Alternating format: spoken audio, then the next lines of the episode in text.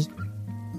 この番組は大切な人や物をなくす悲しみにそっと寄り添うグリーフケアの学びをシェアしていく番組です。グリーフケアにまつわる本やエピソードをご紹介し、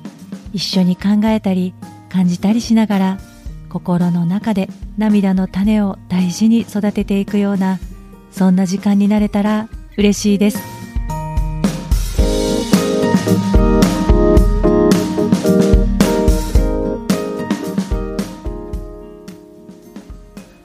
こんにちは、グリーフケア勉強中の今尾玲子です。ヒガンバナが咲く季節になりました。毎年真っ赤なヒガンバナを見るたびに、もうすぐお彼岸なんだなって思うんですね。ヒガンバナって本当にお彼岸の時期に咲くからすごいなって、そんな風にも思っています。お彼岸は春と秋に年に2回ありますけど、それぞれ春分の日、秋分の日を挟んで前後の3日間、合計7日ずつがお彼岸の期間です。今年の秋分の日は9月23日なので、9月20日から26日までが秋のお彼岸なんですね。お彼岸はどんなイメージ、どんな思い出がありますか？私は反射的にお彼岸イコールお墓参りとなってしまうのですが、それは子供の頃にお彼岸だからお墓参り行くよと言われて、何がだからなのかさっぱりわからないままお墓参りに連れて行かれて、お掃除をしてお花を添えて手を合わせておはぎを食べるという経験があります。当時はなんでめんどくさいって思っていましたけれども、なんとなく今でもお彼岸だからお墓参りの時期かなんて思うようになっています。改めてお彼岸ってどんな時期なんだろうということを調べてみると、お彼岸、特に彼岸という言葉はもともと仏教の言葉なんだそうですね。彼岸は川の向こう側、悟りの境地に達した向こう側の岸辺、そして川のこちら側が私たちの生きている煩悩がたくさんある此岸です。この考え方に日本古来の先祖崇拝の影響が加わって、亡くなった家族やご先祖は彼岸にわたって私たちの生きている此岸、こちら側に時々姿を見せてくれると考えるようになりました。お彼岸のお中日、真ん中の日である秋分の日は、1年のうちで昼と夜の時間がほぼ同じになって、太陽も真東から昇って真西に沈む日ですね。だから西と東が一直線に結ばれて、あの世とこの世、彼岸と此岸がつながりやすくなると考えられているので、その日にお墓参りをしてご先祖を供養する風習が定着していったそうです。こんな風に日本古来の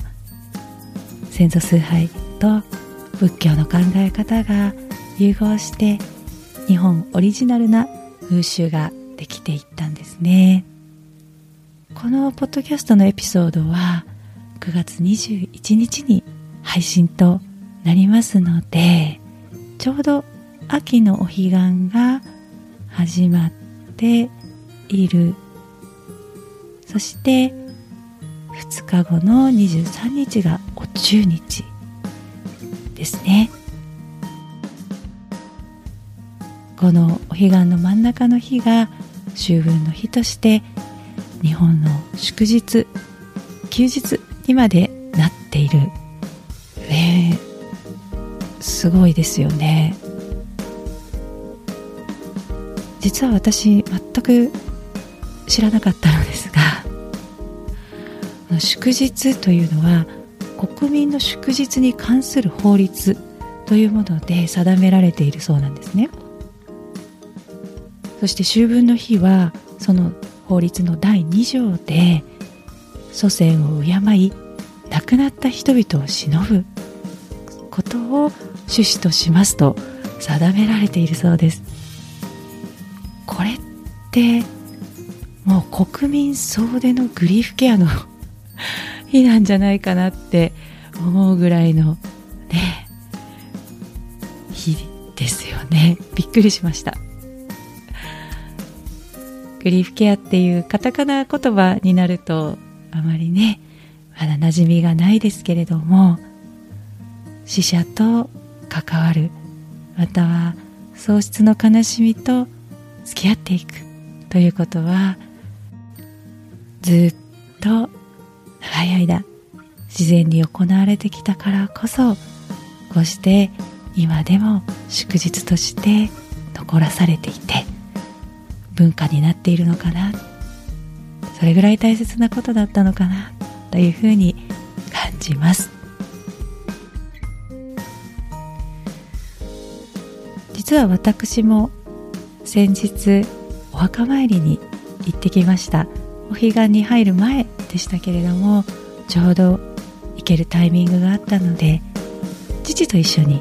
お墓参りに行きました。私の場合ですけれども、お墓にいる時に亡くなった家族やご先祖がいらっしゃるな、いるなというような感覚になることはあまりありませんむしろどうしてここにこの墓石にお参りをしているのかななんてちょっとだけ思ってしまったりもします。私は日常の中でふと思い出したり呼びかけたり、ピンチだから助けてくださいっていう時の方が、より亡き人やご先祖を近しく感じたりするんですよね。ただ今回のお墓参りは父と一緒に行ったことで、一つ発見がありました。特に会話があるわけでもなく、一緒に手を合わせただけですけれども、お墓という場所があるからこそ、その場だからこそ、父と私が一緒に同じタイミングで同じ人々を思い浮かべて偲ぶことができていた。それは普段の生活の中だとなかなかできることではなくて、お墓という場所があったからこそ分かち合って共有できた時間だったんだなというふうに感じました。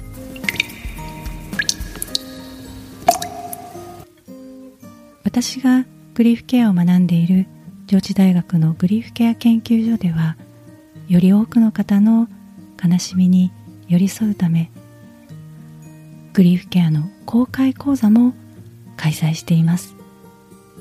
10月7日から始まる公開講座の申し込みが現在受付中となっています。グリーフケア公開講座では、宗教家の方、医療者の方、作家の方などさまざまな方が悲嘆や生きること、命について、それぞれの専門分野から、あるいは視点からお話をしてくださいます。私がグリーフケアと出会ったのは、何年も前に受けたこの公開講座が始まりでした。当時は四谷にある上智大学のキャンパスで開講されていましたけれども、今はこのご時世もあってオンラインで開講されていますので、日本中